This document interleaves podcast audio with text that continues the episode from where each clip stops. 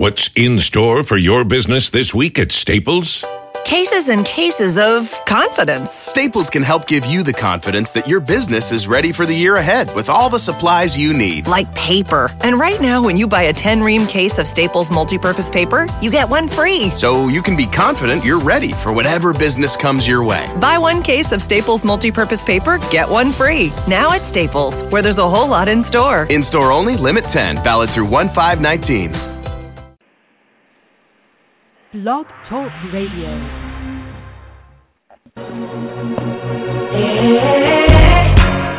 Thanks for tuning in to Let's Face It with Will Strayhorn and Friends, one of the most informative and entertaining talk radio shows today. From social issues and trending topics to sex and relationships, no subject is ever taboo. So join us now for real people, real topics, real talk. Let's face it.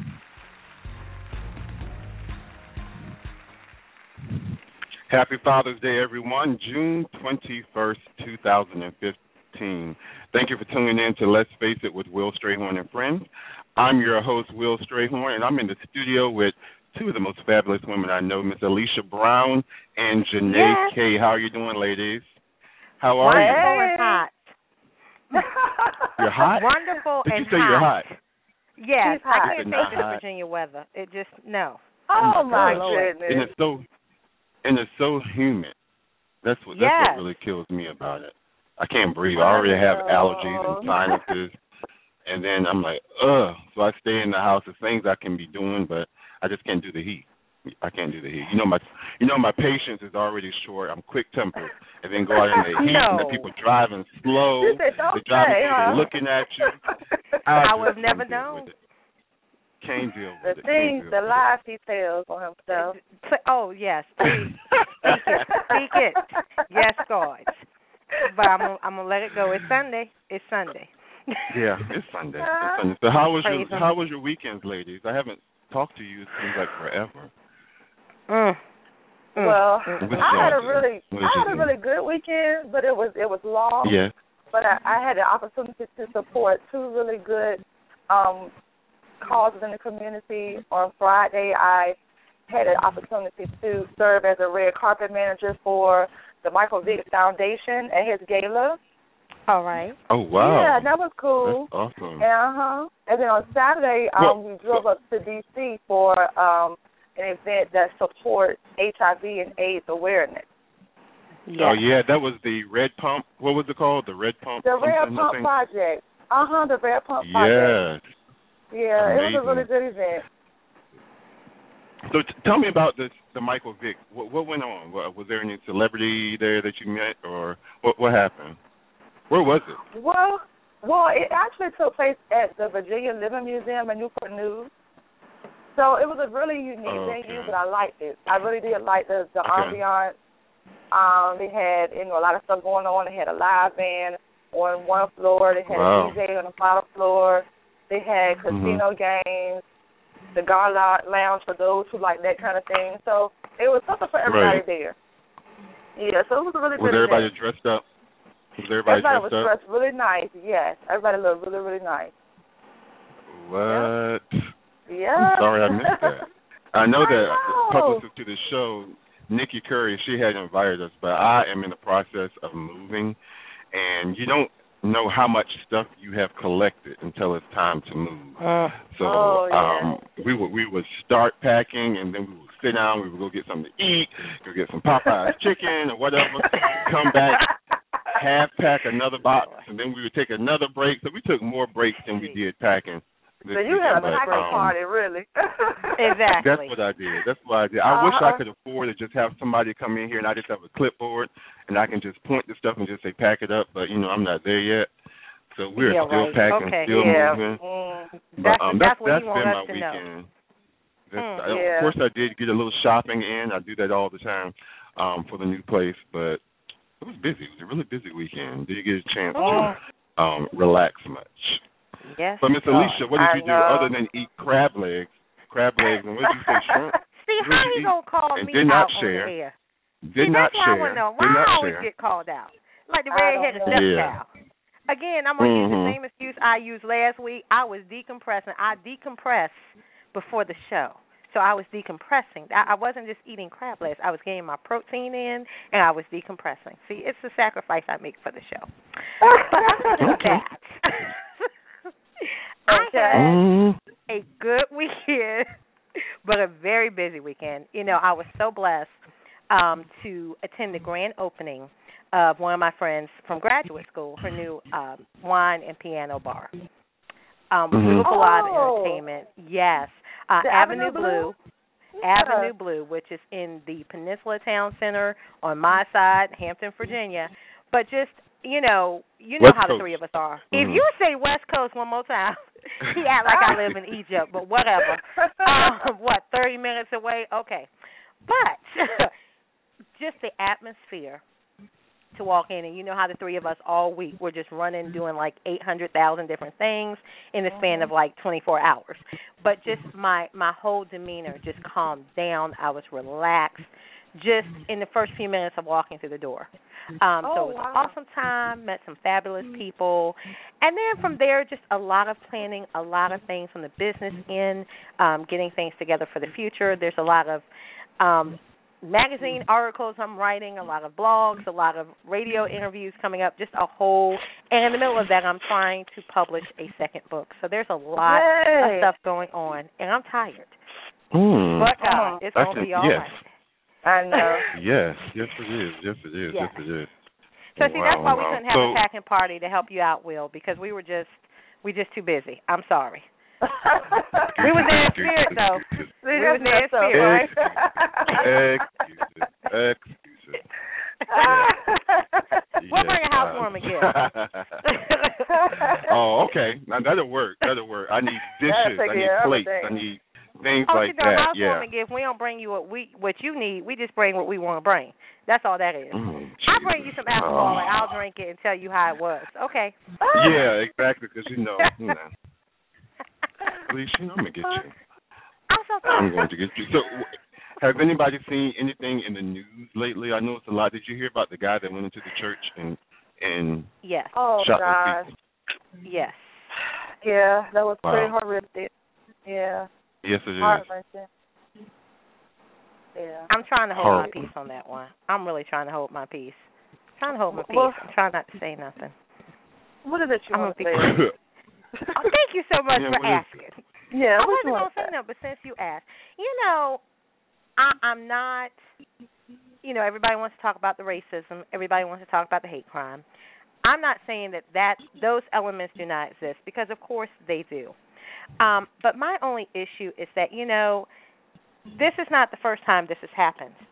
Um, I think we were talking about this on the show a couple months ago. We had the whole issue with, I think it was Ghana, and you know, just in in in on a natural basis, you know, it's a regular basis rather. There's always something going on around the country, um, other nations, where there's always something going on in church facilities. Um, I'll never forget when they had that um, event where you know they went into the university while the students were praying. They held some so- hostage. They were shooting others. Mhm. This is a reoccurring theme. So my thing is, you know, we talk about being in the in the end times. Things like this are going to happen all the time, and they're going to happen in some of the places that we, you know, we reverence. We we feel like we should be safe. We should be protected. You know, the only thing I say is we need to be prayed up. Um, and, and pray those prayers of protection over our loved ones and our family every time we walk out the door, every time we rise, because these things are going to continue to happen, and they're going to happen in Mhm. the least places. Um, you know, if they happen in the school system, certainly they're going to come after you in a church. And there's nothing, in my opinion, you can do. You can wear a bulletproof vest. You know, some churches have security and, and elaborate security systems. I'm not saying in certain areas that's not appropriate, but you're almost limited in what you really can do to protect yourself in times like this. Still a tragedy, Right. though. Still a tragedy. Yeah, definitely. You know what? I'm not a- one. Yeah. I'm not against them locking the doors. I'm not against them carrying weapons because, like, Oh. we're, we're living in dangerous times. I mean, of course, you could you could wind up with a loose cannon that's supposed to protect you, But given the alternative, this guy he actually went into church and was with them for an hour, Mhm. Right. and then And I then turned on them. Yes, I had a conversation You know- with somebody the other day that was saying that they felt like somebody should have been able to double team him or you know, there should have been somebody who was able to get him down before he was able to unload um the amount of times that he did. So, Right. You know, it's unfortunate, Right. but I I agree that it, there may need to be, you know, security that are prepared for you know, people who are not stable that may come through the doors. Just so- and You then know. um I believe we were in the salon talking and they said that in Richmond was it Richmond? In Richmond there was someone who came in and um what did they do? I'm gonna get the story right. It was a similar copycat. There were a couple copycats, Yeah. I believe in Mm. um was it Mississippi? That the person was shooting at the churches. And then somebody came in, um, I, I think a church in Richmond, something similar, but there was a um, a police officer that was amongst the congregation, and that was See? settled. But I'm just saying that one thing starts so many copycat episodes Mhm. where Yep. you know it's horrible. And then they were talking about the guy who did do this episode that they caught. His friends were saying that earlier he was joking about going to shoot up a college campus, and he was intoxicated. Oh, So I think that his friends, his friends had um hidden his gun or something, and then they found out that this happened. So he was probably he had been, you know, premeditating doing some type of harm to a mass number of people anyway. It just Right, happened that this right. church situation came about, and um it was just horrible. Just a, I couldn't believe it. I mean, it's still things Wow. I, that I do in church, and I had to grab my mouth because there's a certain sanctity that goes along with being inside the church. But this guy, he just Mhm. disregarded all of that. Not only um sat there for an hour, prayed with them, then he killed them. Crazy. Just Right. Right. absolutely I mean, how do you do that? You know, what is going on inside of you that gives you that much hate or, you know, malice to do something like that? After you've been worshiping with the people and listening to them, I mean, it's, it's scary. It just goes to show you, though, that you know if the devil is influencing someone or working through someone, there's going to be all type of mechanisms, all type of schemes that are used mm-hmm. to really catch you off guard, and mm-hmm. unfortunately, for the unthinkable to happen. yeah, that's Right, right. So, what is the show about, Alicia? I know that you had a question that you wanted to ask us. Ha ha ha. Tell us about that. Well, I'm ready. I'm ready for this. Oh Lord. See, he always he always makes me do stuff. Um, tonight's show is on the topic of polyamory. And for anyone that doesn't know quite what that is, that is described best as either open relationship or I like to call it multi partner relationships. And we'll get into later from the experts what does that mean? You know, is that someone that just goes and you just sleep with everybody or is that someone where, you know, you're having like four or five people in a relationship? What what is polyamory? So tonight's show that's what we're we're examining. Um it seems that this is a trend not that it's an overnight trend because as we shared on our Facebook page, there's been times throughout history um, where there's been, you know, the move of polyamory and it was something that, you know, in certain cultures it, it's just normal. Um, but of course, we know the United States we do things a little bit differently, and we'll discuss that. Um, but we're really going to delve on, especially when we look at the problems of relationships in America. Um, is this something that is the answer, the solution to maybe um, having a, a long-standing relationship, a healthier relationship, and then we're going to look at other aspects like how does it affect the children in those relationships, um, and how do they deal with you know common problems or or certain problems that we think would be tied to that sort of relationship. You know, it's hard enough with just 2 Mhm. people, but now when you have three people and four people, you know, the issues of jealousy. How do you deal with the issues Mhm. of diseases? How do you deal with finances? And then if you know there's Mhm. a split and kids involved, how do you deal with the you know who gets the custody issues? So we're going to delve Mhm. into all of that. But you were All saying right. something um about I was supposed to ask a question. Yeah. Mhm. Notice I I like that. I was hoping I could throw that back to him, and you know. Okay, so Mhm. the question of the week is. I won't say who suggested this question, but the question Mhm. of the hour Would you see? Can you see yourself in a polyamorous relationship? Absolutely not. oh, see, I, I thought you were about to say absolutely. All right. Well, that that explains that. Okay. And why would you I say mean, that, Miss Janae? I just didn't we talk a bit earlier about how much stuff we have going on?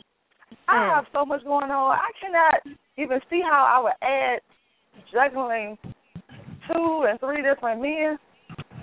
Mm-mm. But see, that's the It's thing. In that type of relationship, you might not have all that going on because one of them could do this for you, and the second one do this one. Maybe the third one could do that. It's just too much, and then and then they're gonna want to be able to do it themselves. So they're gonna want to have multiple women, and I'm just not. That's just not me. I I Mm. can't. I, I I hear Mr. Strayhorn making some noises over there. I don't know what he got going Uh, on. hey, Because you know I was hey. about to go, and Mr. To each Strayhorn. own. I am just. y'all have to put my last name out there. yeah, because you know your name is on the show, you know. it is. I I'm guess just you're right. It is in the opening theme music, you know. Okay. so back to you, Well. Alicia Brown. So that's back to Mr. Mhm. Will Strayhorn because I ain't hear the answer. Um. Well, okay. Um. Let's see. How do I say this properly? Oh, You know what? I always thought because I'm a Taurus the bull, and I just be, you know, I'll be blunt about it. I have always been a highly sexual person, not an activity, but um, it's just, hey, I'm a man, and it clouds most men's mind, and that's just how I've always been. And I've always thought in my mind that I could handle being in an open relationship or a polyamorous relationship. Thought in my mind. This is me trying to think and rationalize in my mind. However, when approached with the idea of doing it, oh my God. I Uh. bitched down. I'm sorry. Just I I can't figure out another way to do it. I I I, I, I tried to say yes, but my heart Okay. said no. I just like like Janae was saying, seeing the other person. I think I could do it if the other person would be committed, but I don't think I could do it and see them doing it. So I'm sure that's kind of unfair and unbalanced. So basically, I couldn't do it. I couldn't do it. I would want to be the man to say, you know, I'm strong enough to do this and this, this, this, this, this. But when it comes down to it, no. As we, as we, you know, discovered last week, I'm a love addict and I love being in love. I, I'm a hopeless romantic, so I couldn't do that. Uh, Unfortunately, I couldn't do. It. I would like to say I Right. couldn't, but I couldn't. I couldn't do it. All right. Yeah. All Yeah. right. But mhm. But what we're going to do is we're going to take a quick commercial break. Um, right. Take care of some house business, and then we'll be right back with um, some more talking and one of our special guests. All right. So you're Yes. listening to Let's Face It. you're listening to Let's Face It. We'll be right back.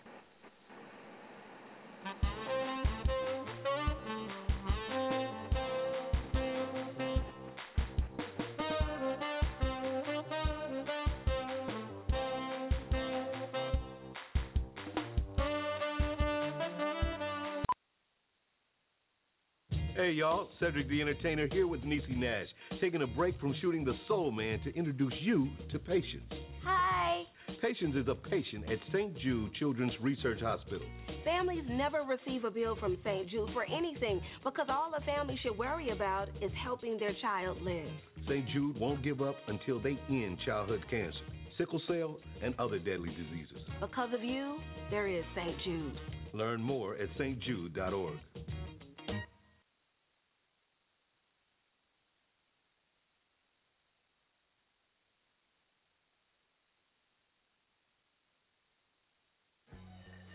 single man under the age of 35, you'd probably like to know what the ladies are looking for on an online dating site.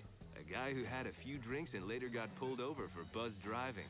See, that could cost you around $10,000 in fines, legal fees, and increased insurance rates. And doesn't a guy who's back living with his parents but calls them my roommates just scream Mr. Right? Buzzed, busted, and broke. Because buzz driving is drunk driving. A message from the National Highway Traffic Safety Administration and the Ad Council. Another beautiful. You're listening to Let's Face It, one of the hottest talk radio shows on the web. Are you looking for more exposure for your brand, product, event, or special story? Let's Face It Radio is the place for you.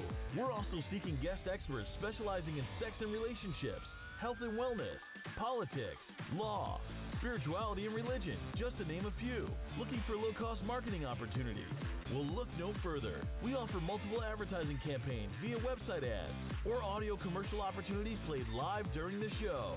Visit www.letsfaceitradio.com and complete the appropriate contact form for more information.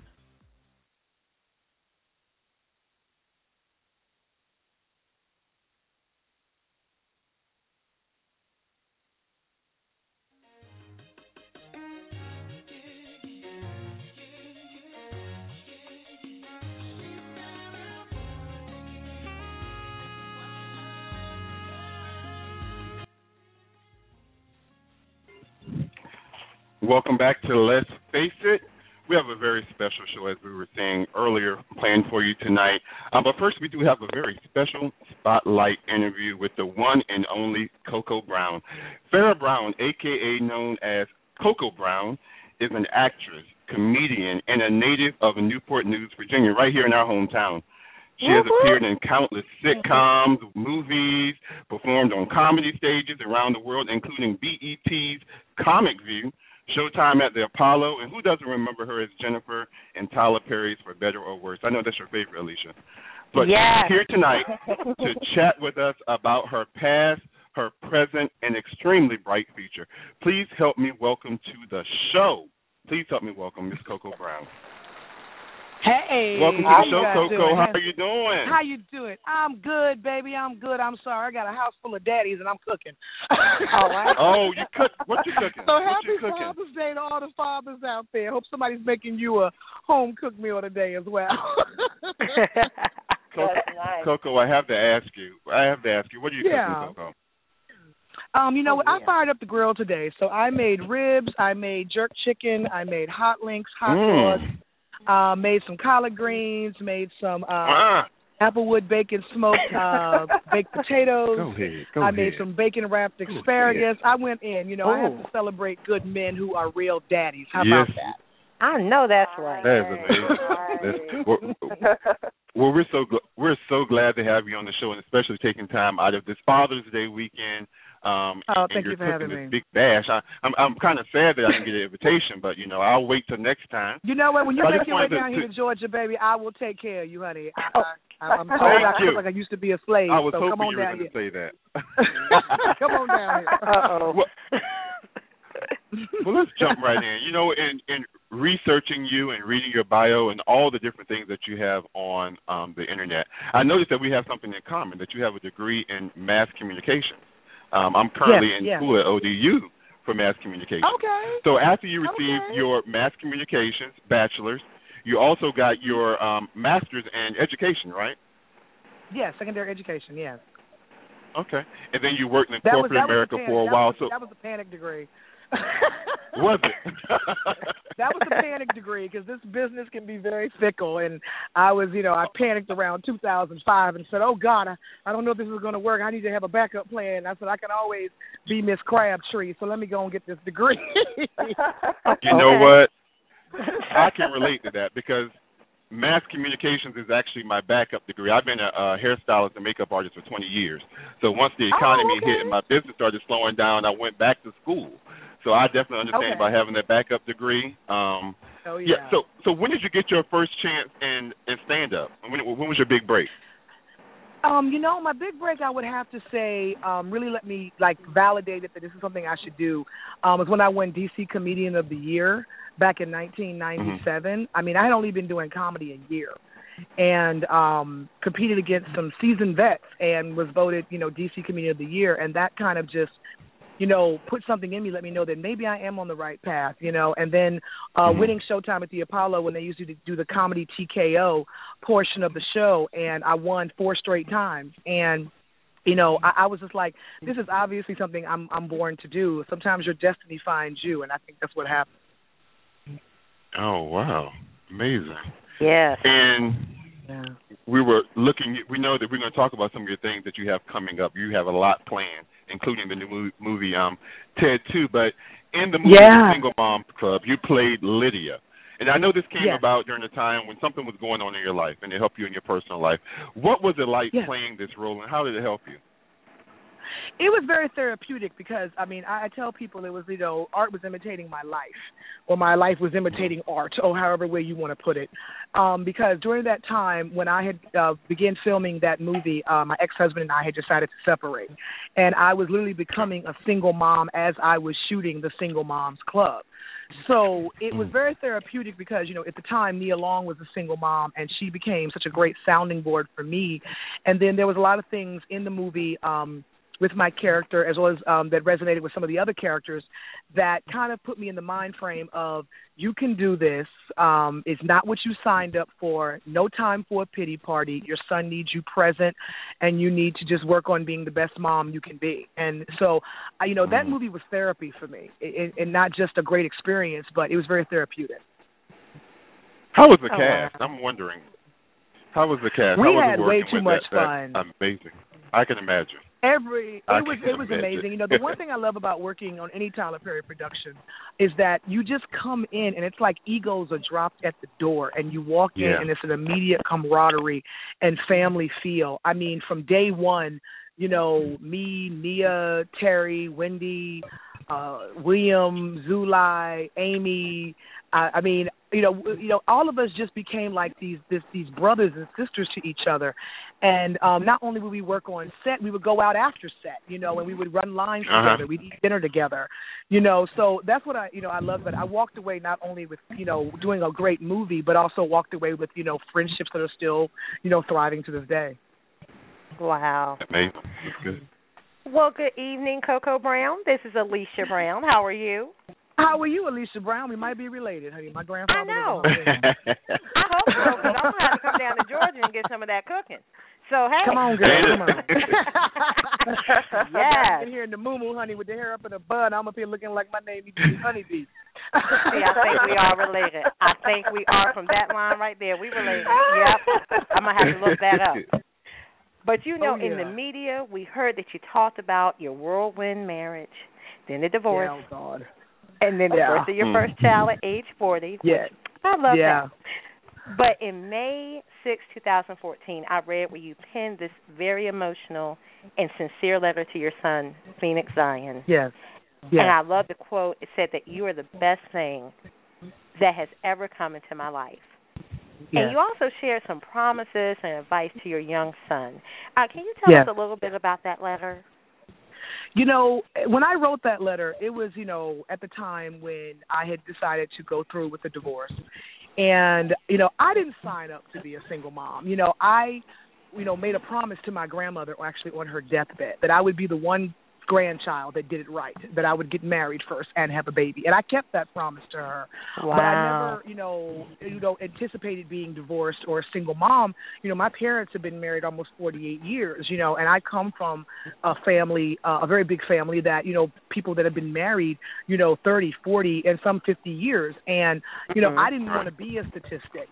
And I was Mhm. sitting actually in my hotel room. I was in Vancouver shooting Psych 8 weeks after having my child. It was it was it was crazy. And I remember I wrote this first letter to him, you know, on my blog, uh, One Funny Mama, that I wanted him to know that this is not what I signed up for, but I promise you that you will never feel like a, a fatherless child. You'll never feel Mhm. like, you know, mommy put you in a position to be a statistic or a stereotype. You will be none of those. Um, I've been extremely blessed that I have had some incredible men who, for whatever reason, loved me and loved my son so much that they have stepped in to fill the void that unfortunately my ex-husband is left. Unfortunately, he is not in the picture, and you know that's between him and his God. And I can honestly attest, I was not a crazy baby mama. I didn't do anything to make him this way. It's just something between him and his, you know, God. But Mhm. I've been very blessed to have incredible men who've stepped up to the plate, and it's so cute because my son every night when he prays, he prays for about ten daddies. It's insane. It's like he's like, Oh. you know, Wow. he'll be like, God bless Oh, mommy, and then he'll be like, God bless Daddy Steady, Daddy D, Oh. Daddy Gary, Daddy Trey, Oh. Daddy Trey Trey. And he, in his mind, he doesn't realize you ain't supposed to have ten daddies. Because I'm It takes have to a village. It really to takes him, a village. You know, it, it really takes Yeah. a village. It really does. And you know, I always have the I have this joke that I say in my set that one day my son may be on a football field or at a recital or whatever, and they'll be like, Phoenix, Mhm. where's your daddy? And he's gonna be like, they all up there. You know, and they're gonna- you know, the whole stand, the whole stand they full of up that. there, you know. And they're gonna look at mama like, what kind of life is you living? I'm like, let me say, let me set the record straight. Mama ain't the ratchet, you know. Oh wow.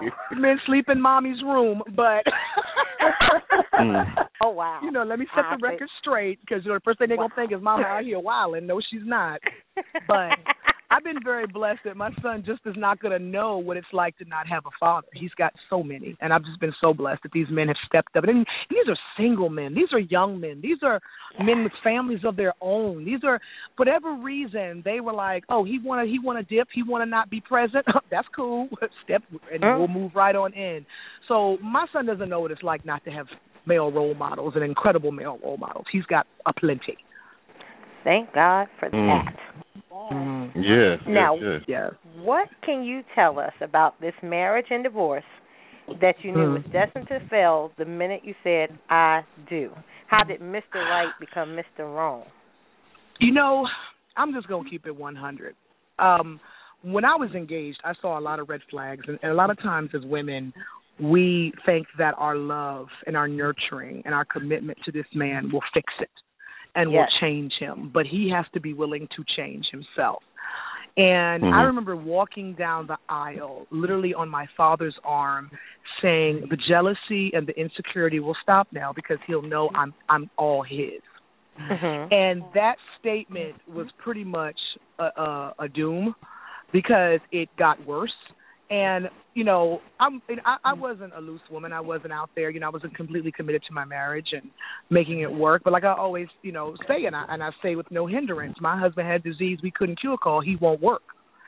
And That's not good. and I'm Wow. sorry. I was raised by a black man who has been retired for almost 10 years and still has calluses on his hands from how hard he Mm. worked to provide for his family. I don't know what it's like for a man to live off a woman. I wasn't raised around that. I didn't see that. My father would have shoveled doo doo before he let my mama take care of him. And Mhm. so trying to make excuses for that, and I'm not bashing him. Please know I'm not bashing him because he's still my Mhm. son's biological father. But I just could not. I gave it three years, and I realized, and it took my father, who is very big on family. Like I said, been married to my mom almost 48 years, to look me in my face and say, "Baby girl, he's not gonna change long as you provide this wonderful, wonderful rug for him to stand on. You got to pull this Mhm. rug out from under him, and he's either gonna sink or swim. But as long as you're taking care of him the way you are, he is not gonna do nothing different. And I'm a daddy's girl. Mm. My daddy doesn't. My daddy is a man of few words, but when he speaks, you hear it. And when my father told me that, I knew I had to make a decision, not only for my sanity and for my self worth, but for the example that I wanted to set for my son. We got enough trifling people running around here. I was not about to raise another one. Mm-hmm. Wow. So I had to make Yeah. a, I had to make a decision. Do I want to walk away from this and hopefully raise a good man, or do I want to spend the rest of my life trying to deprogram what he's become from what he's seeing? Hmm. Wow. Wow. That was a deep one. Yeah. So, you know, I, I made an executive decision. Wow. There you go. Wow. There you go. Well, Yeah, but, you know- this. Go ahead. No, no, no, no. Go ahead. I'm sorry. Well, no, I was just going to just just going to introduce myself, but go ahead.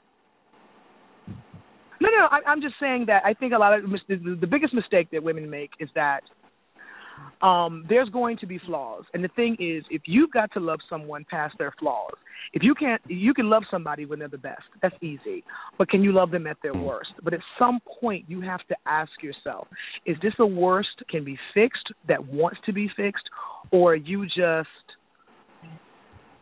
um enabling this behavior Mhm. by staying Mhm. and by Yeah. by nurturing a bad characteristic.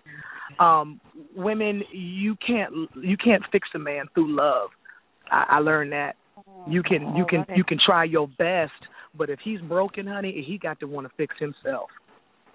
And that Right. goes both ways, man. so you go out here save trying to make a hoe a housewife, honey. Let me tell you something. You got you got your work cut out for you. Yeah. Yes, I can attest. You're right. You're right. You're right. I'm just saying. I'm just saying, honey. Don't let me don't let me get up in here and get a Iyanla Vanzant on y'all. I will be fixing lives. Right. All right. All right. My life.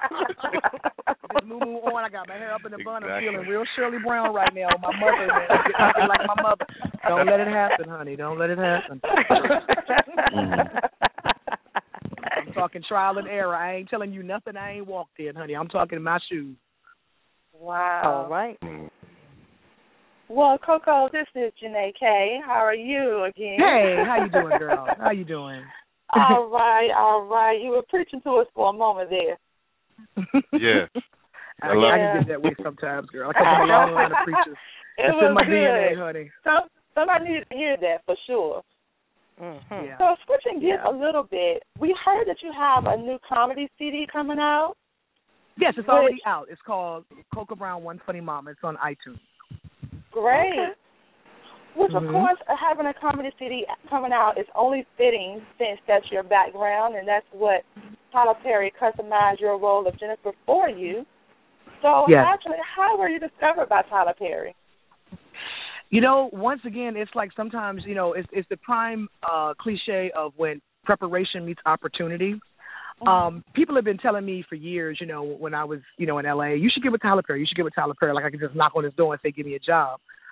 But um, when the you know opportunity presented itself, I had just changed to a new agency, and they really believed in me, and I'm still with them. Shout out to Jeff and Nicole. I freaking love my agents. They're incredible. And they, um, you know, I saw the audition for his new show, which was supposed to be a spinoff of sing of um, um, Why Did I Get Married? And I, it was a time I was auditioning for the role that Jill Scott played in the movie. And I was like, you know, I can play this. This I, this is my life. I can do this. You know, I've been betrayed and, you know, whatever. And I I get this. I know I get this role. And um when I auditioned for the role, I came to Atlanta. I was actually here performing at a comedy club, and it just so happened that they made my audition while I was here. And I auditioned for the role, and I did not know at the time that Tyler Perry had seen me perform at a comedy club in LA like a few months or so prior to that audition, and he had become a fan. So when he saw that I was auditioning for this role, basically it was okay. I like her. Can she act? Thank God that I had been preparing myself for all those years. When I got to LA, Yeah. I didn't go to LA to be a comic. I was already a comic. I went to LA to be an actress. So when I got to LA, I hit the ground in acting classes, commercial classes, voiceover classes, whatever I could take to hone the craft of what I went to LA for. So, you know, luckily he was impressed with my acting skills and um it, it took a long process. It wasn't overnight. I mean, I auditioned like in January. I didn't get the call that I got the role till like March. And Wow. um when I got the call that I got the role, that's when I was informed that the role had been changed and he had created this character Jennifer based on my stand up. Wow. Wow. That had to be an amazing feeling.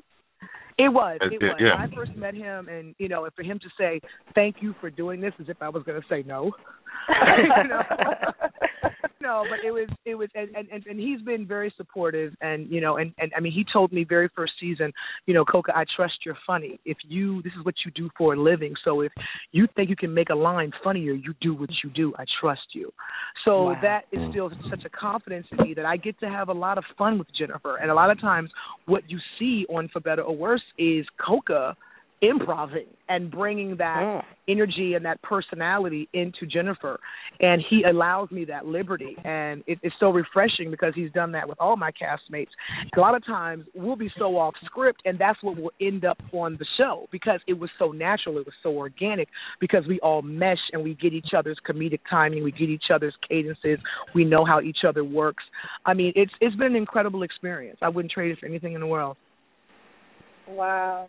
So, Yeah. so as a successful actress and comedian, what advice do you have for upcoming actresses and comedians who are looking to become successful in the entertainment industry?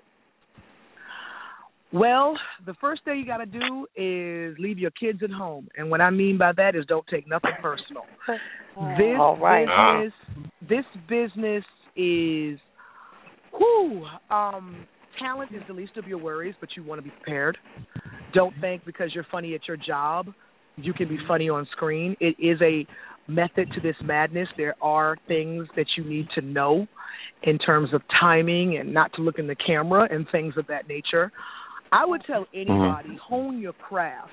Don't be above taking the independent movie that may just provide you a meal that day and not a paycheck. If you're serious, Mhm. don't get in it for the money. Please don't get in it for the money because the ones making the big bucks, you know, it is a it is a small little hole that you get to fall in if you're lucky enough. Some of us are just Mm. working actors. I am a working actor. I'll keep it 100. People tell me, "You're a celebrity, you're famous." No, I'm a working actor. I am blessed that my preparation and me working on my Mhm. craft has made me someone that gets a call and offered a role now. But it took years to get to that Mm. point. It took training. And don't take it personal. When you go on those auditions, you give it everything you've got. Be prepared, be ready. But when you walk out, you leave it there. Because if you Mm. keep going over in your head and beating yourself up because you didn't get it, you're going to drive yourself nuts. Know that the minute you walk in that room before you open your mouth, 90% of the time they already know if they want you or not. It's a bonus if Wow. you know the lines and you can act. It really is. And you know, just go into it with the right intentions because you love performing, you love acting, you love doing stand up, you love singing, whatever it is, make sure it's your passion because the money will come, but you're going to go through some crap that's going to test Mm. you, and you got to love it past that bull crap. You really do. Right. And if you don't love it past You know that what? bull crap, honey, you, you ain't going to make it. Ooh. You just spoke to me. You just spoke to me. You just encouraged me, whether you know it or not. Um, to know that Amen. even you had to go through that moment of probably feeling like, you know, is this for me? Should I give up? You know, like you said, you had to get you a backup degree. Yeah. Um, you just encouraged me, Cocoa Brown. You just encouraged me. Thank you so much. right now. I appreciate that. Each one teach one, baby, and I'm using my degree. Yes, exactly. All right. Each one teach one, honey. But I know when when um the trailer and everything for the Single Moms Club was coming out, you and I shared probably a similar moment, and I'll tell you about mine. In 2009, I was nominated for a Virginia Fashion Award, um, and I was up against um, probably six or seven very talented makeup artists, and you know everybody was saying that such and such was going to win, such and such was going to win. So I, you know, I, I was prepared. I had my face because I knew the camera was going to be on me. I had my "I'm happy for you" face for when they showed her face on the Mhm. screen, and you know it got to me, and it, they named the winner, Yeah. and it was me. So I mean, Right, those right. those five seconds that went through Yeah. me, you know, the, the time between I realized they had called my name and not hers, and the time I actually went Mhm. up to the podium to get my award, I was just overflooded Mhm. with a, a, a sea of emotions. And I know that when Yeah. this, when the movie was coming out, you were driving down Hollywood Boulevard, minding your mind, minding your own Mhm, business, mhm, and bam, mhm. you see the billboard. You see the billboard Yeah. of Single Moms Club with your Yeah. face right in the middle of it. What did you feel like? What did you feel? Exactly. I almost crashed. I'm not gonna lie. Um, because I literally, I mean, I literally was driving down, and mind you, there was a different poster that we had saw that incorporated all these bottles sitting on wine glasses that didn't have any of our faces on it, and that was the initial Mhm. promotion that we saw for the movie. So when I saw the billboard with me I mean, I'm literally driving down and I'm and I look up and I said, "Oh no, wait, okay, God, what?" And I mm-hmm. mean, I literally am trying to pull over and I'm like on the far left lane trying to pull over to the right. And I pulled over and I got out my car and I just looked at it and I said, "Oh my God!" I mean, I was just like, and it's so funny at that very moment was so crazy. I got a text from a friend that was in North Hollywood, and they were like, "Yo, you on a billboard, yo!" like, look, and all I All could keep right. saying was, "Look at God, look at God, look at God," because Yes, we never yes. took that picture. That picture was put together by a great advertising Oh, because we never really? took that picture. Never, Wow. we never took that picture. Ah. I'll give you a little secret. That ain't my body. But anyway, Oh, all right. but the wonder of Photoshop, honey, the beauty of Photoshop, and how I realized that wasn't my body Yes. when I saw the hand and there were no nails on it. You will never catch Cocoa Brown without her stiletto nails. so I was like, wait a minute, that ain't my hand. That ain't my hand. But but the fact that my face was, you know, on these billboards and I had friends sending me pictures of the billboards in New York and Chicago, and Mhm. Florida and Atlanta and I was just like, wow, like wow. Yeah. And it was just a, a surreal, you know, experience because I had a list of goals when I came to LA in Mhm. 2003. And I had to go and, you know, I was having a moment where I was feeling like, you know, maybe I haven't accomplished everything. And I had to go through that old checklist and I realized that checklist was almost done. And I was like, wow, you've been so steadfast on this destination that you almost missed all the wonderful scenery on the journey. And Yeah, I exactly. realized that Oh, I've wow. accomplished so much. And I really had Mhm. to have a moment where I had to dust my shoulder off and say, You gone, girl. Mhm. You go, you did Mhm. this. And I did it with integrity. I did it on my feet. I did it with with with, respect. I didn't I didn't do anything Mhm. to anyone. I didn't crap on anyone. I did Right. this my way and I, I think God was pleased because, you know, Mhm. yeah, there are roles I don't get, but I never take it to heart as I possibly would have in the past because I have to go back and look Mhm. at my accomplishments and say, Hey, you ain't doing too Right. bad, home girl. All right. It, it was Right, a surreal right. moment. It was definitely a surreal moment. Alicia, who does that sound like? You're always talking about you're not looking at what you're doing Oh. and all that stuff. Oh, oh, oh, okay. Ale- Alicia's I'm not gonna constantly telling me that. She's constantly really? telling me that. Yeah, because I'm It's so goal focused that I, I forget the things that I'm actually accomplishing and the people that I'm Right. actually, you know, reaching out to and helping. Yeah, so I have Yeah. to work on that. So again, again, Cocoa, you spoke to me. Thank you. I receive it. Oh, good. But, um, hey, each one teach one. We know that you have a lot of things in the work. I, I, I'm going to let you tell us about it, including TED Two. So, what can your fans look forward to from you? Well, of course, TED Two comes out this Friday. I'm really excited about that um, with Mark Yes. Wahlberg, Seth MacFarlane, and that was All amazing. right. That was the first, you know, outside of Single Moms Club where it was, you know, Tyler, you know, gave me that role. I was I was offered that role by Seth MacFarlane personally. I didn't audition for that role. I mean, he literally, they literally called my agent and was like, "We have this role in TED Two. We want to give to Cocoa Brown. Let me know if she's interested." I'm like, "Huh?" Like I'm gonna say no. And you know, you know, when I went to shoot the movie, it was an amazing experience because Seth MacFarlane is a comedic genius. I mean, Family Guy, Cleveland Show, Let's Go Down the List, TED. You know, and for him to look at me and not know what Tyler Perry told me five years ago and tell me, Cocoa, I know that you've read the script, You're just you're good at what you do. He said, but Cocoa, you know, do what you want. I I trust you. Give me give me your give me your take on this. And I'm looking at him, you know, and he was letting me play. Yeah. He was letting me bring my vision to his script, and I'm like, holy moly, Right. like. You know, it, it was such an honor because he's a comedic genius, and you know, some directors are mm-hmm. very adamant you know, especially writers that are also the directors, you say what's on that page because I take pride in my writing and you don't deviate from that. And to be told that I enjoy what you do so much, I trust you to bring your flavor to whatever I wrote. And it was an you know incredible Mm. experience. I mean, That's Seth was amazing. Mark Wahlberg is, a, is an incredible gentleman. I mean, you know, that's coming out June 26th. I'm really excited about that. And just know that my character is so politically incorrect that I've already sent my donation over to the NAACP to keep my black card intact. Oh, but wow. Joy is a piece of work, honey, but you're going to love her. But um, you know, and then um I'm just signed on to do a new movie called Dying Young. I'm Dying Alone with uh David Zucker Mhm. that I'm going to be shooting in July. I'm really excited about that, and it's a dramatic role, so people are going to see me in a different capacity. They're not going Ah. to see me being funny. They're going to see me being dramatic because to be honest with you, when when I think about my role models and the people that I look up to and whose careers I would like to pattern, most of them are dramatic actors. Oh, okay. My Shiro is Viola Davis. I freaking Oh, love right. Viola. Like Mm, it's, I met her amazing. and almost did a curtsy in front of her. Like I met Cicely Tyson and was like curtsying in front of this woman, like "Hello, Queen. Hello, my Queen." Yes, yes, she is. Yes, she women. is. I met Angela Bassett and was like, "Oh my gosh, I Oh. love you," you know.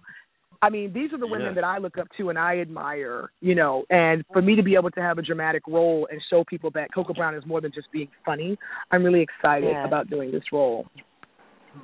Are you a little intimidated in, in, in making that transition to to dramatic?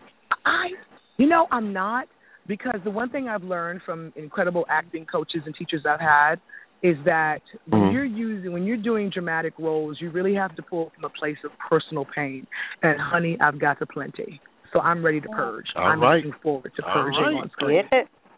Okay. So we're going to definitely we're going to add you to our webpage and encourage listeners to go out that opening weekend and support Ted Two when it comes Please, out this weekend, and all Yes. of your other ventures. We're definitely going to do that.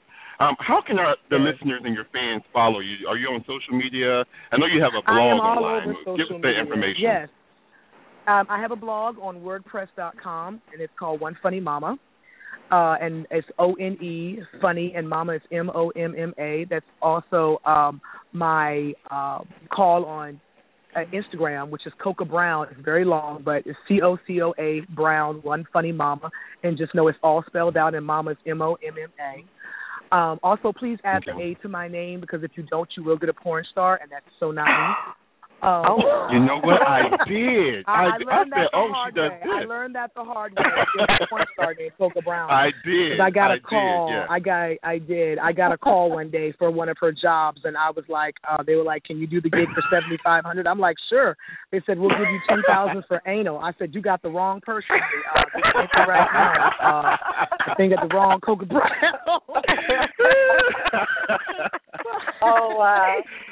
Got Oh, to be more wow. careful. But, um, yeah, Yes, they can find me on Twitter at. Cocoa Brown twenty two. Uh, Cocoa Brown twenty two on Twitter. They can find me on Okay. Snapchat under One Funny Mama. They can find me Hmm. on Periscope under One Funny Mama. I'm all over the place. But if you Google me, Cocoa Brown, C O C O A Brown, I'm the first thing that comes up, baby. So you'll be able to find me. All right. That's All amazing. right. Well, my final question to you is: After all is said and, and, and done, what do you most want people to think of when they hear the name Cocoa Brown? I hope they hear real. I hope they feel real and they feel touchable. That I'm Mhm. just a girl from Newport News, Virginia that Yeah. stepped out in faith. You know, Mhm. and I didn't want to be a comic or an actress. I mean, I grew up very traditionally. I was supposed to go to college, get a degree, meet a man, get married, have some babies, call it a life. And I have done things that I never thought fathomable. And I want people to look at me and I hope they see hope that anything is possible. Mm. Because like I said, I was just a little girl from Newport News, Virginia and um I've I've I've achieved the American dream. You know, right now the only thing missing from my trifecta is a husband because I have a wonderful Mhm. child. I have homes on the East Coast and the West Coast. I got money in the bank. Amazing. I love God. He loves me, honey. And All if I can just find me a All man to complete that, I will have the trifecta. Hell, hallelujah. I know that. I know that's right. Yes. well, wow, I Cocoa, we want to hope thank you they so much. Anything's possible. Thank you for Yes. having me, darling. Thank you for having me. You're Much love. You're I welcome. I want to give a, home. a yes. I'm in Virginia Beach, and we have um I think uh, all right. Ali- Alicia's in in Hampton. And he keeps Yeah, saying I'm she's in the west. She's on the west coast. She's on the west coast. You gotta go through the tunnel I to ain't get the West. Coast, whatever. Oh, for real? Ain't nobody got time for that. But I want to give a Okay, special. okay. I want to give a special shout out to your publicist Stephen and mine Nikki Curry for putting this together. Um, Yes. Two amazing Yes, people making love things Stephen. happen. Um, yes, appreciate it. I mean, I want to, again just thank you for coming on the show. Welcome back. Thank Any other time you have me. anything going on, and we would love to have you come on and be a co-host. A co-host. Yes. Oh, I would love you. to. Yes. Come you. on. I'm, okay, I'm gonna hold you love to it. You to. said it be on air. Amen. Hey, honey, Perfect. you call, I'm coming. Oh, Oh, all Y'all right. are home, so anytime home summons, honey, I'm coming. Oh, all right. Amazing. Wonderful. All right, then. Well, Yeah. thank you again so much, and get back to cooking Thank your you food. so I'm much. just think about it. You're welcome. All Have right. a good evening. I got a bunch of I got a bunch of full men looking at me like you gonna eat. All right. Right. Get back Let me to go the in here and eat my good food, you know. All right. All Happy right. Father's Day to all the incredible fathers out there. God bless you. Yes. God bless Good you. night. Wonderful. She is amazing. I love her. Right. You know is. how us Absolutely. males do. You know how us rounds do. She yes. done claimed. You know how they do. She done, she done claimed her as a relative. Oh my God. See, you know what? See, well, guys, we need to take a quick commercial break. But Yes. for you all out there listening, please coming up, we have two doctors in the studio who are going to talk Yes. to us about polyamory, multi-partner relationships. We also want to remind you that the phone lines are open, so please feel free to call in and ask your questions at one seven one three nine five five zero seven nine three and press one. You're listening to Let's Face It.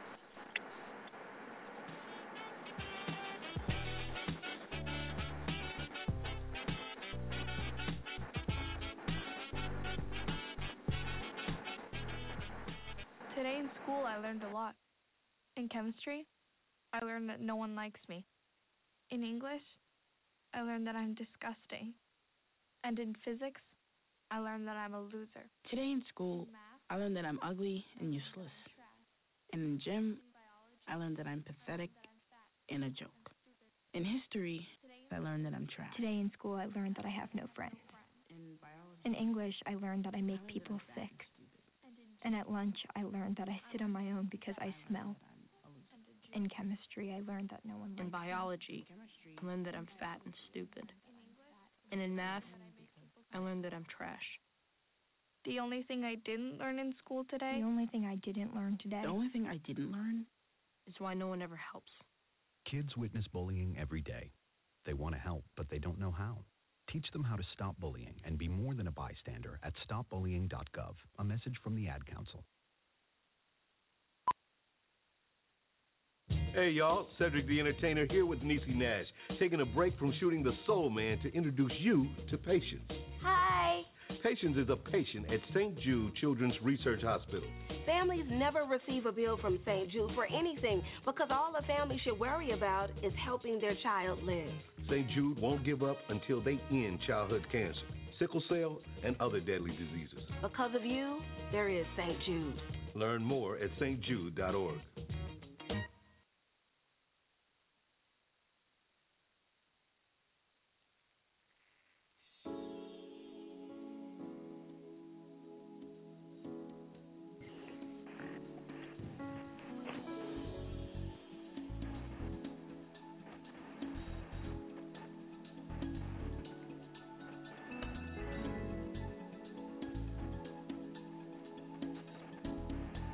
Welcome back to Let's Face It.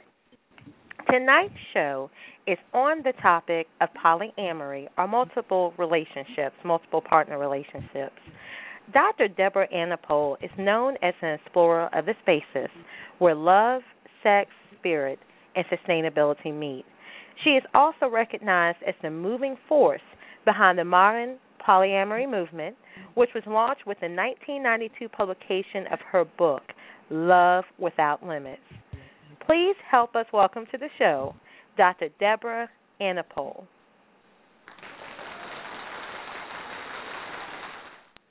And Dr. Anapol, how are you this evening?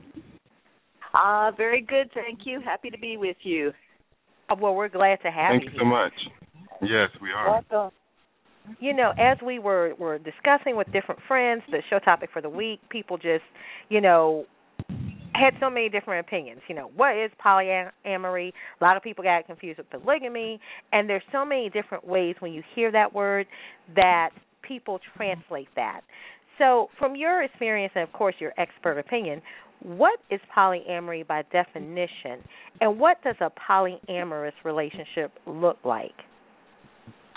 That's a lot question than it might sound like at first. uh, pretty much, uh, you ask 10 people, you're going to get 10 different opinions. Yes. The, So I really like to talk about polyamory, which literally is many loves. It's a made up word. It replaced responsible non monogamy, which was a lot less sexy, but uh, really more descriptive. and I don't even really think it's about the number of partners. I think Hmm. it's about what happens when you take love outside the box you take away the what you've been taught, what you've been conditioned, relationships should look like, and then allow what happens to happen within a context of honesty. Yeah, everybody knows what's going on. Everybody agrees to it. Um, people have been having secret affairs forever and ever, Mm-hmm. and that's not polyamory. But pretty much any kind of relationship that is chosen, not not uh, forced on you, but chosen by everyone involved, I would call that polyamory. But usually, what happens when people are choosing is it doesn't look like one partner for your whole life. Okay. Uh, a few people are doing that, but it's it's really quite rare these days to have one partner your entire life. Uh, one sexual partner uh, almost never. Even one marriage is is unusual. And what a lot of people have been doing instead is serial monogamy. So, you know, one partner for a few years, maybe 10, maybe 20, maybe 6 months, whatever. One partner at a time, then get rid of that partner and get another one. Now Mhm. that used to be called serial polygamy. Uh, and then in the 60s, it was realized that yeah, they didn't want to call that polygamy because everybody was doing it, so they called it serial monogamy instead. And and Mm. w- by the way, polygamy, although it really just means marriage with more than one person, everybody has the idea when they think of polygamy, they think of the Mormons or they think of uh uh Muslims who are allowed to have the men are allowed to have four wives. The the Mormons, the men are allowed to have multiple wives, but not the other Mhm. way around. So sometimes Right. I say polyamory is equal rights for women. Oh. Um, yeah, women as well as men can have more than one partner. Now, what that looks like, it could look a whole lot of different ways. This is what happens when we start uh, designing our own relationships and thinking outside the box. Is that we can get very creative and it can look a lot of different ways, but probably the most common thing is what's called open relationship or open marriage, because that's what people are Mhm. used to. Yeah, one so-called primary partner, and then a whole bunch of different uh, agreements, rules, um, styles of including other people in. So it could look a lot of different ways as long as everyone knows what's going on and they agree to it. But there are other Mm, forms of okay. You could have group marriage where several people are all basically married to each other, living under one roof. Um, yeah, in a committed relationship. And there's also many people who are single consider themselves polyamorous because they have several girlfriends or boyfriends. Mm. And they're not just dating, they're they're intending to stay single and they're intending to have several long-term uh relationships that are mm-hmm. yeah, they're they've got some some uh some uh longevity to them, but they're not planning to get married. Oh. Wow. Single Okay. poly. Right. So, Think Dr. about it. This is Janae K. How are you this evening? Uh I'm sorry I didn't hear you. Say that again? I'm sorry. This is Janae K. How are you? I'm good. Good. My question for you: Why is polyamory gaining such popularity? And could you give us a brief history of the popularity of polyamory over the years? Oh, that's a really good question. I love that question because uh for one thing, I've been asking myself, why is polyamory getting so popular all of a sudden? Because in the 80s, when I started uh, getting involved with this whole lifestyle, um, it was very unpopular. And it Mm. was so unpopular that while the the talk shows loved it, there was kind of an unofficial ban on mentioning it in any of the print media. Well, there was no word of polyamory, but any story that had to do with multiple partners, any books about multiple partners, it was all unmentionable in the print media. And when I would go on these talk shows in the uh, 80s and the in the 90s, um, there would be a lot of hostility from the audience, and sometimes the host would tell me privately afterwards that, yeah, he really didn't think polyamory was a bad idea, but they had to do it this way or they'd lose their sponsors. So, Mhm. Yeah, it, it there was a very different attitude than there is now, where really all the mainstream media are kind of jumping on the bandwagon, and many celebrities are announcing their open marriages, and Right. Right. it's just it kind of seems like it's being encouraged, really. And um there's a lot of um uh, again relabeling going on. Like now the the marriage and family counselors want to call it the new monogamy instead of polyamory. And what's the new monogamy? That means it's an open marriage. So- Right. Right. Right. Exactly. Well, you know, when I talk to friends about tonight's show, and you did say earlier about this is more of like an equal rights for women, um, but a lot of my friends were just, you know, they saw this as something that their sex crazy boyfriend or lover would suggest, so he could have his cake and eat it too, so to speak. Um, is it true that men want polyamory while women more or less want monogamy? Uh, you know, that's one of the myths that that persists. And whatever truth there is in it is only because men have always really kind of been encouraged and and patted on the back for having multiple partners where women have been really very severely judged and punished. And so i think we're even though things have become more equal in that way a lot of particularly older women who grew up in a time when it was very shameful for women to Mhm. want to have sex at all, let alone with more than one person. Um, yeah, women have been pretty well trained in the past not to go there. But the fact is that once uh, women get past that conditioning, I think women actually are more comfortable with polyamory than men are.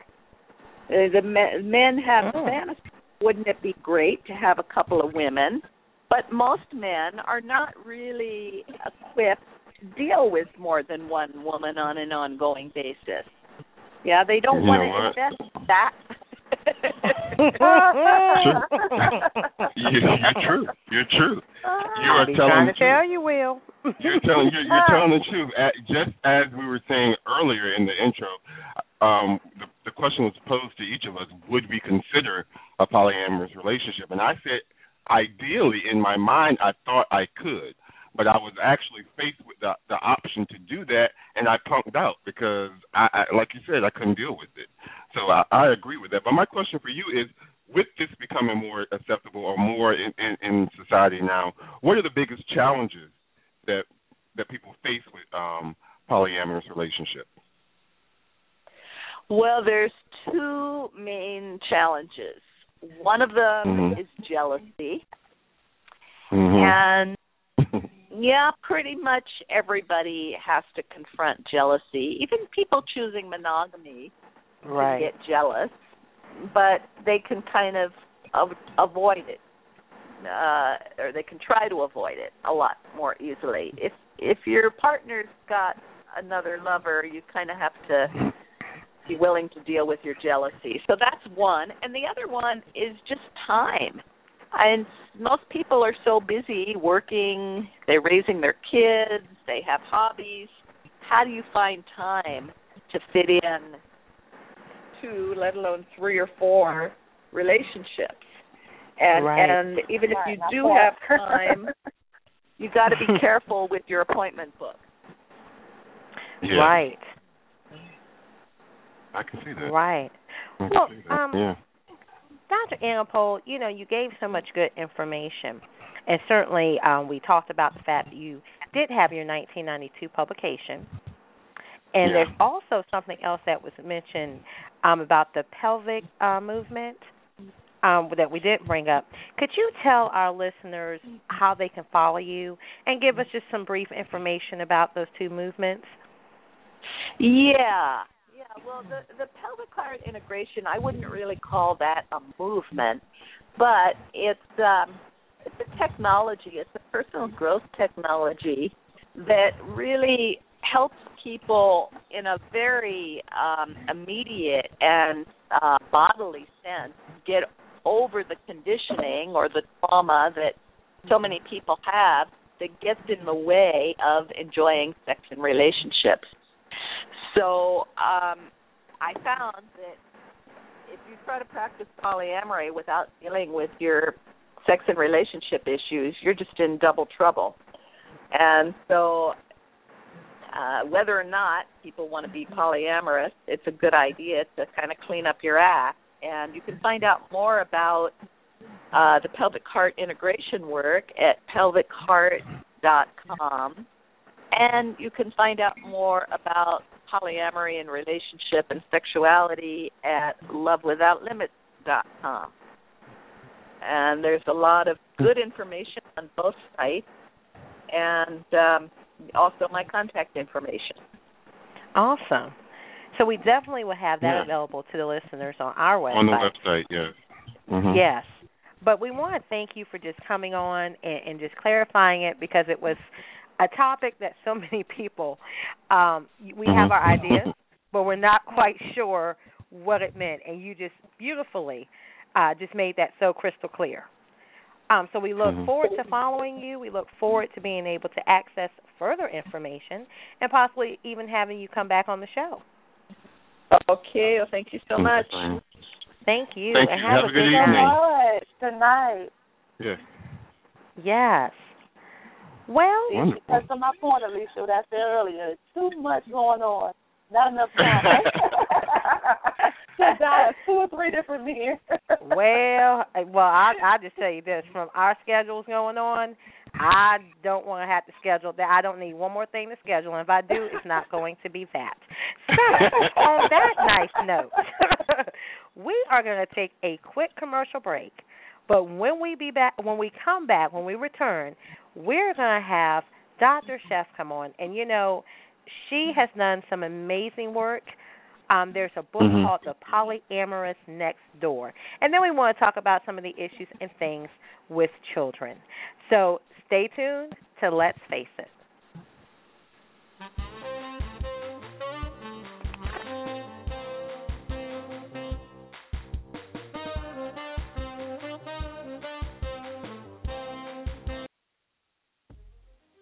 It's another beautiful Sunday. And if you're listening to this, you must be listening to Let's Face It with Will Strayhorn and Friends. This is your host, Alesha Brown. And on behalf of our wonderful team, I would like to thank you. Thank you for continuing to listen. Thank you for your feedback on our social media pages. And thank you for your continued support.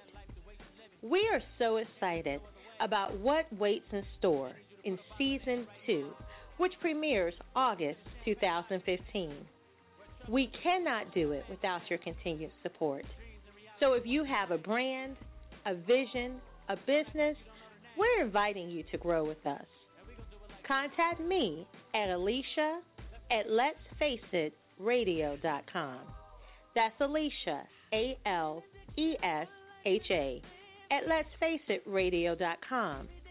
We have customized packages just for you, and I would love to share more information with you about that. Until then, continue to listen to us on the go at iTunes, TuneIn, Stitcher, or you can also listen to these and past episodes at Let's Face It letsfaceitradio.com. Again, continue to tune in and just wait for what we have in store for season two.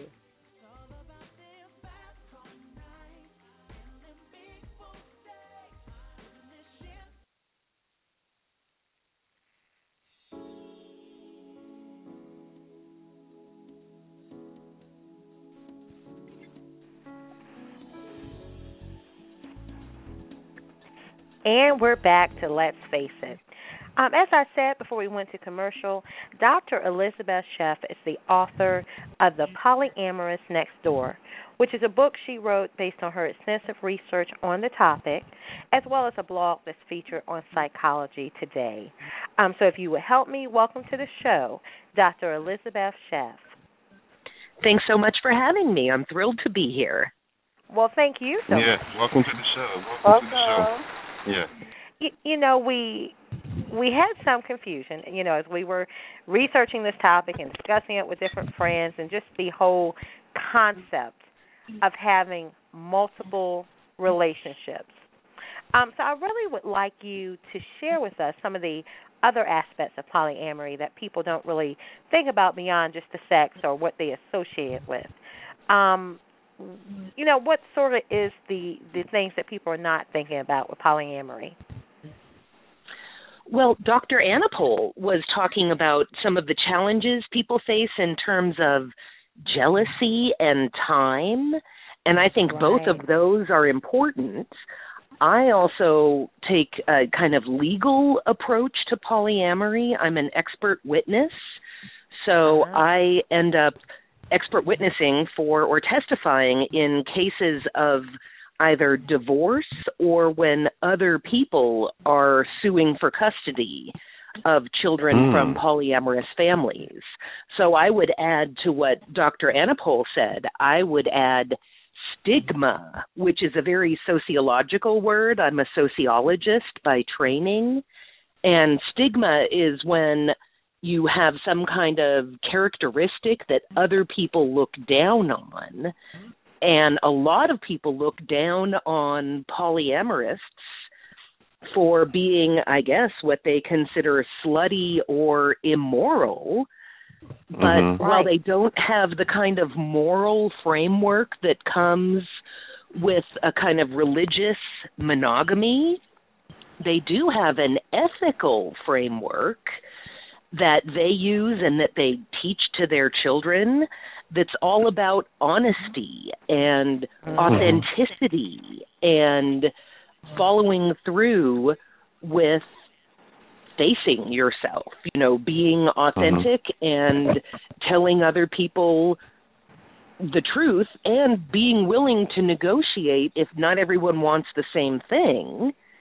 You try to find something that works for multiple people or maybe not have that many people all in that same relationship. Polyamory takes a lot Mhm. of mm-hmm. negotiation and mm-hmm. communication.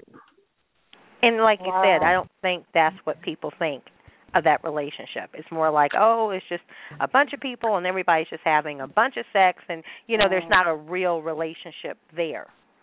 There's actually a lot more talking than sex in most polyamorous relationships because there's so much to talk about. How do you feel? What kind of sexually transmitted infections do you have? How are we going to keep each Mhm. other from getting them? Things like that. So there's plenty to talk about, and it often ends up with um, much more talking than sex. I think if people are looking for a primarily sexually based open relationship, that Mhm. swinging works much better that way. There's no expectation of ongoing emotional intimacy in swinging.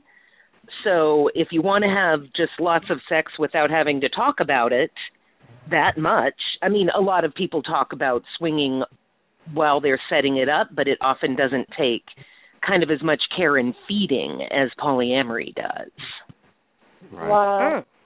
Well, Dr. Sheff, this is Janae K. How are you? I'm doing great and I'm thrilled to be here. Thanks so much for having me. Great. We're glad Great to to have have you. you. Absolutely. You can call me Eli too. Almost everyone does. Oh, okay, Eli. Eli. I like that. I like that name. Yeah. So, Eli, could you tell us how growing up in a polyamorous family affects children? I will. And I have to say that because of the people who responded to my research and you know the way I was able to find them and I go into that in much greater detail in the book but let me just say that my sample is kind of optimistic, meaning that I spoke with people who stuck with polyamory over the long term. So the children that I spoke to were from those families that for whom polyamory worked as a long-term choice. So I do think that um there are other families that polyamory maybe doesn't work as well for, which leads me to say that polyamory is really not for everyone. Um, mm-hmm. So that said, um, I would say the kids in my research um, were doing fabulous, great, really self confident, lots of resources, not only personal resources and emotional resources themselves, but lots of support they can draw on from the multiple adults in their lives. And because so many of the polyamorists who participate in research are white and middle class and very highly educated, it's like these kids are kind of born on third base already. Yeah. It's not hard to be doing great Wow. when you've got mm-hmm. three parents with PhDs. You know, it's Mhm. easier if you have white privilege and class privilege. You know, mm-hmm. you're going to be doing great. And then add in all this extra attention. These kids are doing wonderfully really far better. I had anticipated more problems actually when I started speaking to them. And in fact, I definitely thought they would tell me that the worst thing about being in a polyamorous family was that they would get close to their parents' partners and then when the parents broke up with that partner, the kids would miss them. Like the oh, partners hmm. Would leave. And that does happen sometimes, but not nearly as much as I had anticipated because parents tend to be really careful about introducing new partners. So if they're not sure somebody's going to stick around, they don't even introduce them to the kids. Wow. Much like divorced parents who are dating don't introduce Exactly. every single person to the kids. They wait and make sure it's somebody who's going to stick around. So the mm-hmm. kids said that what sucks the most about being in a polyamorous family too much supervision. They can't get away with oh, anything. Oh, wow. of course I can see that. that. I can see that. Yeah. But Eli, so I they don't like that. I had a question for you. You mentioned something very interesting. Because number one, certain people would think that it wouldn't be highly educated PhD folks that would have this type of lifestyle. And then you also brought the ethnicity issue in it. So based on your research, um, typically do you have the demographics for for the um, races or the ethnicity as far as um, in polyamory? You know, I don't have numbers because Mhm. the kind of research I did is called ethnography, which is qualitative research, not Okay. quantitative research in terms of Hmm. having a giant sample of people that you count. So I had Mhm. 133 respondents, which is pretty big for a qualitative study. However, Right. I wondered from my own study if everyone I was talking to, or not every single person, but the vast majority, if I was getting so many white people because I am white myself, or if Mhm. it was the area. So I went to the San Francisco Bay Area, which has a giant polyamorous community and a very diverse population, and found mostly white, highly educated people doing polyamory there as well. So then I did a meta analysis of everyone else's research on polyamory and BDSM, which is something that a lot of polyamorists do. So I looked at the intersection of those two. Everyone else's research, it was an exhaustive study of all the research done to the end of 2011 because the study was published in 2012. And I found that everyone else was finding also worldwide the people who identify as polyamorous are white, highly Oh. educated, upper upper middle class people. Hmm. I'm not saying those are the only people having multiple partner relationships, though. I think other people are having open relationships and maybe either not calling them polyamory or don't feel safe enough to identify as such and participate in research about it because for being polyamorous, you can lose your job, you can lose your housing, you can lose your kids, you can lose friends and family. I mean, it really can push people's buttons. So it can be dangerous to come out as poly. Hmm. So that that brings me almost to my next question. So the title of your book and blog is The Polyamorists Next Door. So I was wondering, what kinds of legal issues do polyamorous face? I know you mentioned earlier that you also do things when it comes to custody issues, but what are some other Yeah. is- legal issues? I would say custody is one of the biggest. Other legal Custody, issues are, um, for instance, adultery laws. Some states have laws that say if you are married, you cannot have sex with anyone else. And generally, yeah. those are not enforced, but Mhm. they can be selectively enforced as kind of a political weapon against polyamorists. Um, so adultery laws, and not every single state has adultery laws, but I live in Atlanta, and Georgia definitely does, and the South in general has tends to have more kind of restrictive sexual laws. So Yeah. adultery Oh, is one thing. Um, another thing that is often selectively used to prosecute mostly immigrants, but sometimes polyamorists, are various residential laws that say you can't have, depending on the city or the locale, more than two or three, sometimes four, unrelated people sharing the same household. So they have to either be mm. married with children or like sisters and brothers or Oh. you know like a mom and her kid and then her mother you know a multi-generational family that's okay but mm-hmm. unrelated people with no legal relationship lots of different places restrict how many people can live together but again only enforce it selectively primarily against immigrants who Mhm. try to Wow. save money by living together, but sometimes against um, polyamorous and occasionally against fraternities or sororities. Really? Wow. Um, in my opening, I was telling people that I again considered the idea of of having that type relationship. But last week our show was about love addiction, and I ex- expressed that indeed I was addicted to love. I'm a hopeless romantic. I like that whole um feeling that I get when I'm in love. But on the other end, I was considering a polyamorous relationship. Do you find, or have you found, that um polyamorous people want to get married, or they're against the whole marriage thing You know, I would say on a whole they're they're less interested in marriage or legalized marriage, plural marriage, um, Okay. than, for instance, gay people tend to be in legalized same-sex marriage. In part, Mhm. I think because lots of polyamorists can get married in dyads or two-person relationships.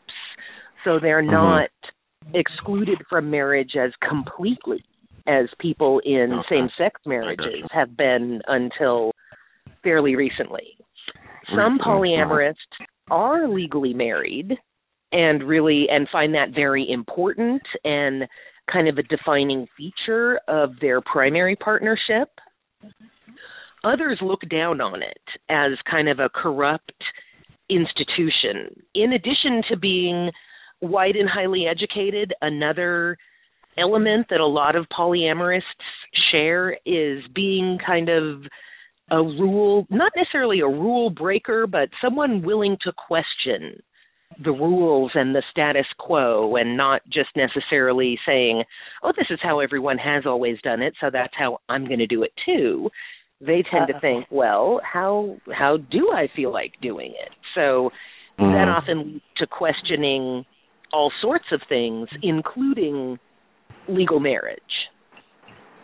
Okay. But some of them love it. And some of them, a very Yeah. few of them, do want plural marriage or multiple partner marriage, but it's not high on the community's agenda, I would say. Right. And you know, one thing I want to get your personal opinion on. Um, often America is viewed as not being as sexually open as other cultures.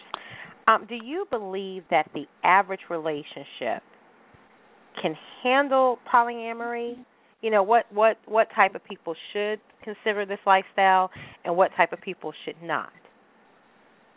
I would say no. The average relationship probably can't handle polyamory. It's certainly not for everyone. In fact, I would say it's only for a rather minority of people. If you to use kind of a skiing analogy, polyamory is the black diamond of non-monogamy. It's the most difficult, the most demanding. I would say a lot more people would probably do better with more kind of less completely open relationships. I think swinging works for way more people than polyamory because it's less emotionally demanding. I think Mhm. Kind of your average person wants multiple partners themselves and wants to have kind of sexual exploration and variety but doesn't necessarily want someone they love having sex with other people. So if people could probably design it themselves, everyone would have a relationship that's open for them but closed for their partners. Right. And Yeah. that's not how Yeah, I like polyamory works. yeah, Why and not? I mean Why not? kind of I think that's what it's kind of human nature to want that cuz it's you're you're interested in sex, you're interested in variety, but once you're in love with someone, it can feel very threatening if they start having some hanky panky and not only that, but serious emotional connection Oh God. with So that's people. not polyamory. That that's not polyamory at all. That's no, not when you say I get other lovers, honey, but you don't. That's not polyamory. Definitely. Wow. Well, what do That's they a call fan, that's a fan that's a fantasy that's a fantasy. That's a Oh, fantasy. okay. Yeah, that All right. um in when men do it it's called polygyny or one man with multiple partners Ooh. and that's Mhm. actually far more common across history and across mo- you know different cultures polygyny mm-hmm. historically and worldwide is way more common than monogamy. When women Oh, do it one woman with multiple husbands that's called polyandry and that's super rare. Historically and cross culturally it hardly ever happens. Extremely rare. But polygyny one man with a harem of women that's really common Wow. Okay. So, so Eli, according to your blog, you stated that polyamory wasn't for you. So, what were some of Yeah. your experiences, and how did you come to that decision? Um, well, I accidentally kind of fell in love with this man who um told me on our first date that he never wanted to be monogamous and he never wanted to get married.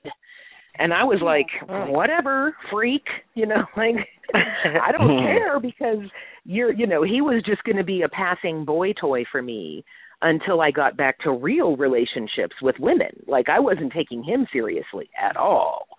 Then when I realized I was in love with him, I was like, "Oh, oh, what do you mean you don't want to be monogamous? What do you mean you don't want to get married? I don't Mhm. understand." So, we talked about it for a long time, which is not uncommon for people who are considering polyamory. It entails a lot of communication. Um, as an intellectual, I intellectualize things that frighten me, and I was terrified, completely freaked out. So I was like, all right, if I can figure this out, if I can study it, then it won't be so threatening. Well, that was the wrong move completely. It stayed just as threatening. In fact, now I'm divorced. Um, Oh. So I would say for me, polyamory was fairly disastrous. But Okay. I would say for a minority of people who are polyamorous by sexual orientation, like it's a deeply held orientation for them, polyamory is much, much better than monogamy.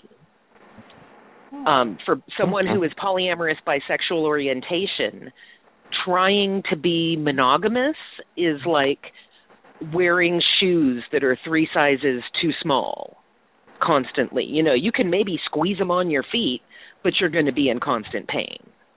And that's very Gotcha. much how the polyamorous describe trying to force themselves to be monogamous. Wow.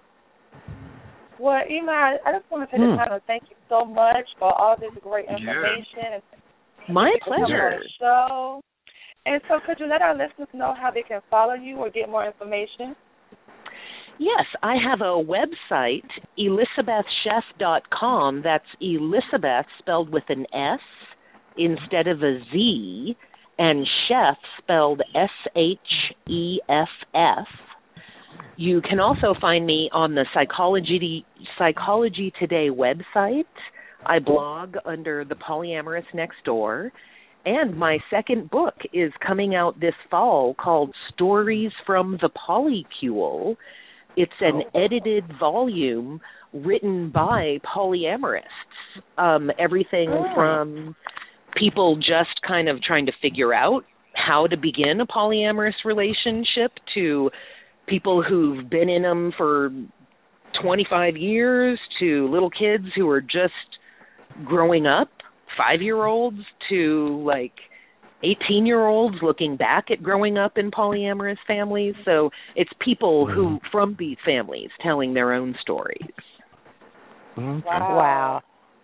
Sounds good. Well, thanks so much again. Thank you Thank so you much. so much for this opportunity. I really enjoyed speaking with you. What a fun show. Yes, Thank you'll you. have to Hope come you'll back. come back. Yes, Thank you so much. I'd love to. Awesome. Wonderful. Have a good evening. You too. Thanks. Good night. Bye bye. Good night. Wow, that was a great show. I got a lot of information. A lot of good Yeah. information. Of course. Yes. Have you yes. changed your mind? Janae, have you changed your mind? Are you for it now? You've gotten good Absolutely information? Absolutely not. What about you, Absolutely Alesha? I never voted, remember? What about you? I Oh, never you voted. never voted. we never got to me. Oh. She was Well, trying guess to what? get that Skip one. that. Guess Doggone. Guess Doggone. Alesha, what is your answer? Now that you now you can My make an answer to informed what? decision. You can would you An partake informed decision. in a polyamorous relationship? Now that you are informed, ask- you know the pros and you know the cons. This he asked a church girl on a Sunday Oh God, night. they the worst kind. They the worst kind. I'm gonna say this, and this, you know, probably will shock you. Well, Mm. no, it won't shock Will. I It won't shock me at all. Shut up. Mhm. I believe that a lot of things in theory sound good, but Uh-huh. I'm like you, Janae. There's no way. Well, both of you said it. I, I couldn't see it. I couldn't see you're being with someone you love, and then you Mhm. have that person be with someone. I, I can't. You know, like she said, you know, Mm-mm. polyamory is not that one person gets to have other people, but you got to be faithful. You don't get to have anybody. I couldn't see it any other way. Yeah, I, mean, that just that. sounded that about makes right. perfect sense to me. That, as long as it works in my favor, that makes perfect sense to me. I don't understand why you guys don't with get Will. that. I'm with you, Will. Yeah. We're gonna have to have Yeah, a new but name to it and just come out with our book and Yes, like this wasn't exactly. here. We starting a new movement. Right. Yeah, really. Pray for us, Janae. You'll be the one to go to church and pray for us so that we can get right. it's a good theory, but I don't think um it will work in practicality. It's just not gonna happen. Sorry. Right. Well, Yes. Good show. What do we have planned next week, Alesha? Well, as y'all know, next week is our season ender. Um, and I don't know about you guys, but when you heard the case of Josh Duggar, Um, by his own admittance, he had molested children, including 2 Mhm. of his sisters. But I think what for me was the outrage with that was his parents' response and the sisters he molested their response. And it just got me to thinking, you know, if your parents aren't protecting you in these situations, Mhm. if sometimes the community is ignoring things about you and not protecting you in these situations, who will protect our children? So that is the Mhm. topic of next week's show. Um, that is what we're Great ending topic. this season with. Who will protect our children? You know, we're seeing things on the news every day. I think around this area, a woman was driving in the car and they found the remains of her son. And I think that Mm. son had not been heard from or or seen for 11 years. And it's just Oh, more and more wow. crazy stories about our children. But next week, Phyllis Mm. T. Forrest. She is a native of Detroit, Michigan. She is also the author of the book Through a Child's Eyes. Her objective is to educate and bring awareness to our society about sexual predators that mothers may unintentionally bring into their lives. And in her book, what she's doing is talking about, she's taking you inside her 14 year nightmare. So you can clearly Mm. understand what a predator did to her and how he was able to do it. And I warn you, this is not a story of a downward spiral of a little girl, and you know how they always say they were broken, they were homeless, they're drug addicted from the abuse. But what she has written is a story of a woman that when the smoke cleared, she realized that she had been raised by a sexual predator. So she's going to use the knowledge Wow. from her experience, tell you how the predator traps the victims, um, even right down to how he stalked her mother in something that appeared to just be an innocent meeting or whatever, um, seemed to be Mhm. enticing, but it was a strategy. So I'm really looking forward to the information she's going to bring to us, and we also will try to have a guest expert as well tell us what resources are available for our children and their protection.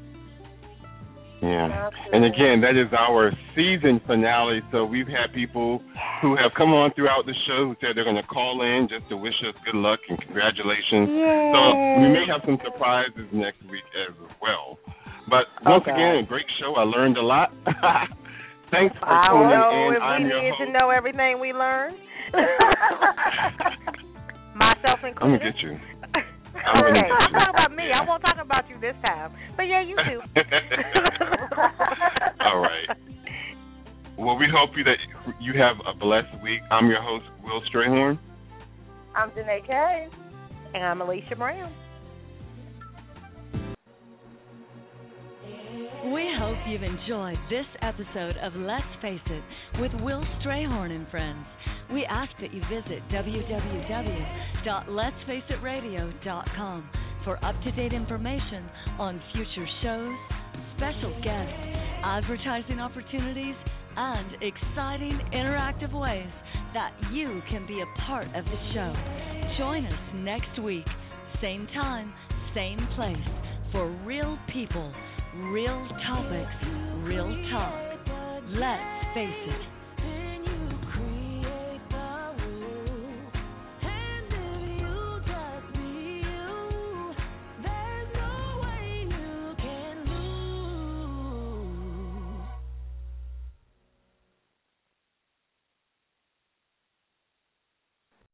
Macy's Backstage has everything to help you get a fresh start, including active gear from brands you love Reebok, Fila, K Swiss, and more. Hurry in and find the best booties of the season, starting at $19.99. And pamper yourself. Bring the spa home with fragrant candles, aroma diffusers, even salt lamps, starting at just $5.99. Best of all, look for incredible markdowns in every department all month long.